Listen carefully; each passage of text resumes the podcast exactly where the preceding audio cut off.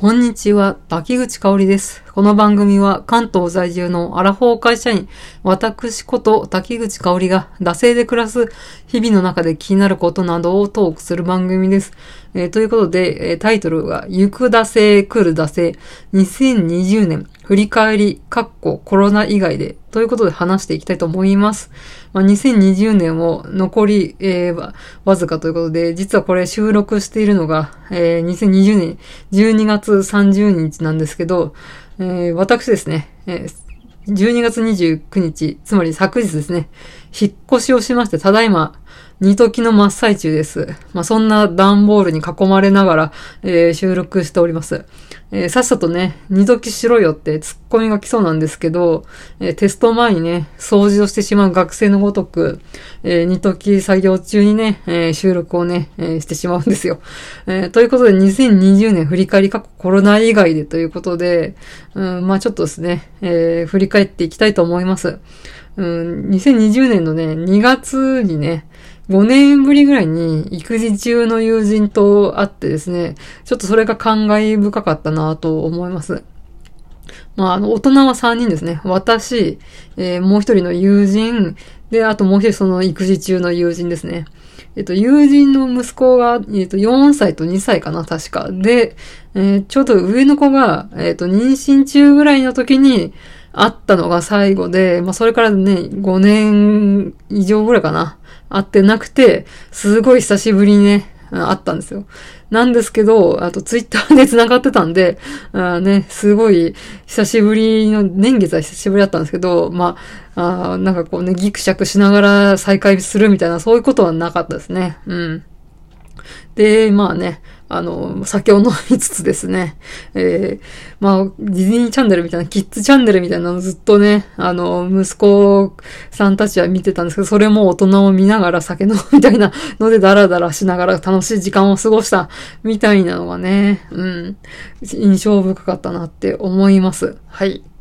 えー、あとですね、あオタク的には、2019年の、まあ、冬ぐらいから、まあ、その時は、ヒップマイの新宿ディビジョン推しだったんですけど、突然、まあね、あの、2019年の秋に大阪がデビューだったので、そっからですね、うん、2019年年末ぐらいに大阪に転びまして、もう年が明ける頃にはね、すっかり大阪推しになってたっていうね。うん。確かね、ももクロの2019年から20年になる時の年越しライブみたいなのに Creepy Nuts が出てて、なんかそれが、うん、ダメ押しみたいな、その Creepy Nuts がね、ああ、オオサカ dreamin' night を歌ってるんでダメ押しみたいなね。うん、そんなね、割とじゃあ Creepy Nuts の方も、えー結構ね、えー好きになった、えー年でした。うん。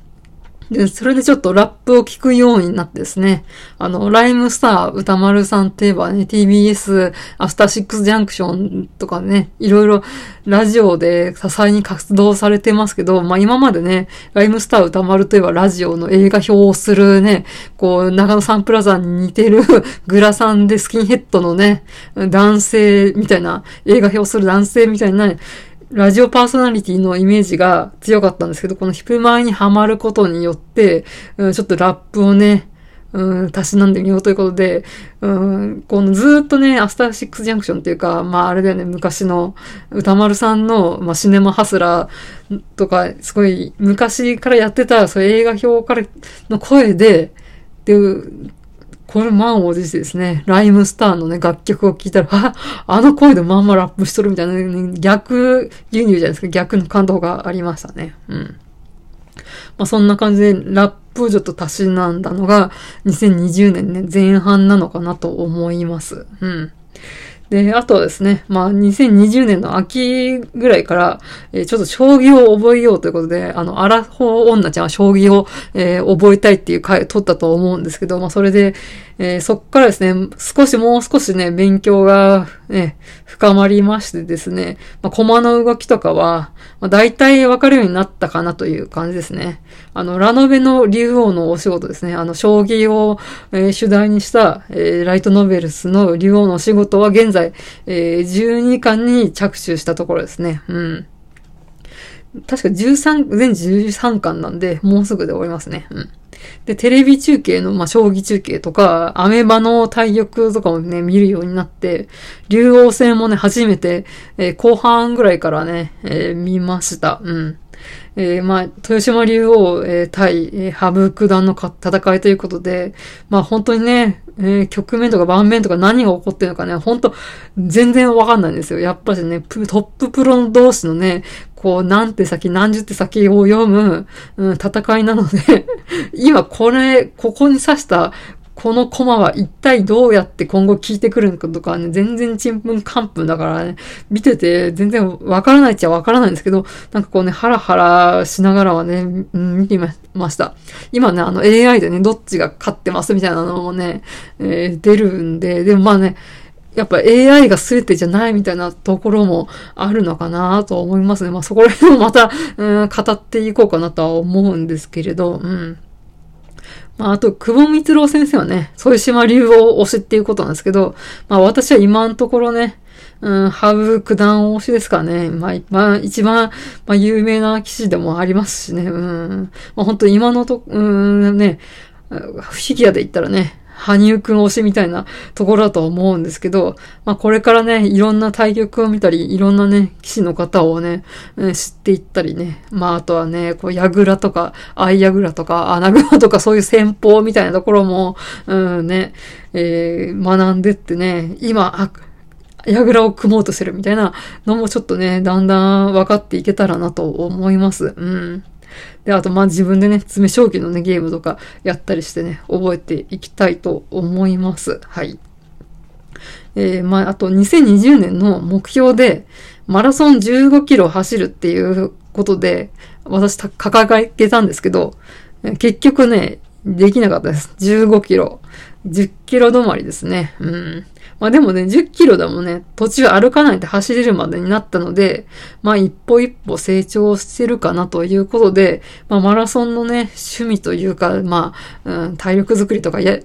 健康のためにやらざるを得ないというか、もう肩こりね、本当にマラソンしない週あるとね、肩がめちゃくちゃやばくなるっていうね、うん、のがあるで、まあ定期的にやらんとあかんなということで、まあ、あの、コンスタントに続けておりますというご報告ですね。はい。まあ、あの、冒頭にも言いましたけど、まあ、この後はまあ、引っ越しですね。まあ、ちょっとですね、えー、私、今回で3回目の引っ越しになるのかな。えー、実家、実家から前、ちょっと話したことがある、えー、9階の実は花火が見えたマンションで、えー、前の、えー、マンションですね。で、次が、えっ、と、今の今日、今、引っ越してきたマンションですね。うん。まあ、この築年数で言うと、まあ、実家はね、本当に築ね、40年とか、もっとですね、50年とか 昔からの本当ね、農家の家だったんで、うん、本当に築50年の昔ながらの農家の家みたいなところから、えっ、ー、と、その9階建てのマンションが確かね、築年数が平成ね、うん5年とか、それぐらいの平成初期ぐらいの90年代のね、マンションだったんですけど、そっからですね、えー、昭和の57年地区とか8年地区とかの、本当にね、えー、昭和の末期に建てられた、すごい古い、一応マンションとは名ばかりの、ま、マンションがその前の家だったんですけど、ね、広くて駅から近くくて良かったんですけどね、湿気がすごかったっていうのがあるんですけど、まあ、このね、湿気がすごい思い出をね、あの、後々また、えー、語りたいと思いますが、えー、まあ、で、今回の引っ越しですね。今回はね、なんとね、新築です。令和地区ですよ。うん。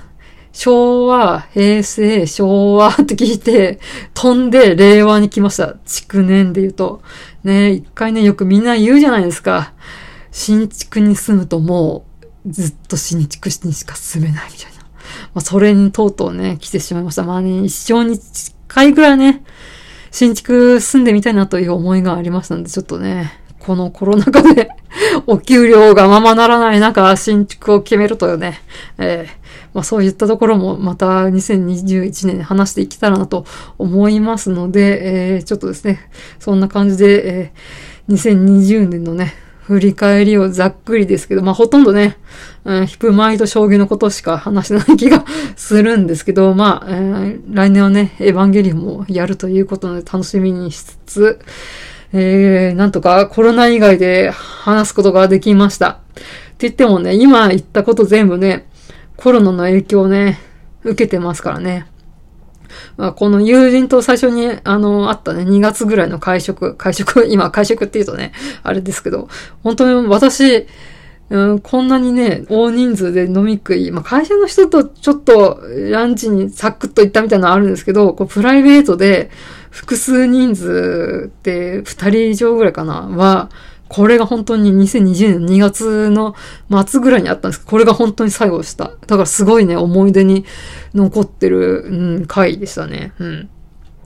で、まあそうですね。で、このヒップマイはね、ライブ、ライブミューイングの方で見ようかなと思ってたんですけど、もちろん自主で、まあ、将棋だって本当はね、観客を入れて行う対局とかも無観客みたいな感じでやってますし、で、棋士の方もね、もう基本マスクを着用ですよね。本当にね、騎士の人のね、表情を見たいんですよね。と、あとやっぱしね、歴史的建造物みたいな、なんかこう、忍ナジとかとかで、なんかね、対局するかね、和服、羽生九段、忍なち、みたいなね、の、みたいじゃないですか。だけどね、マスク着用っていうね。そういうところでもやっぱしね、コロナの影響はもうガンガン出てくるっていう。で、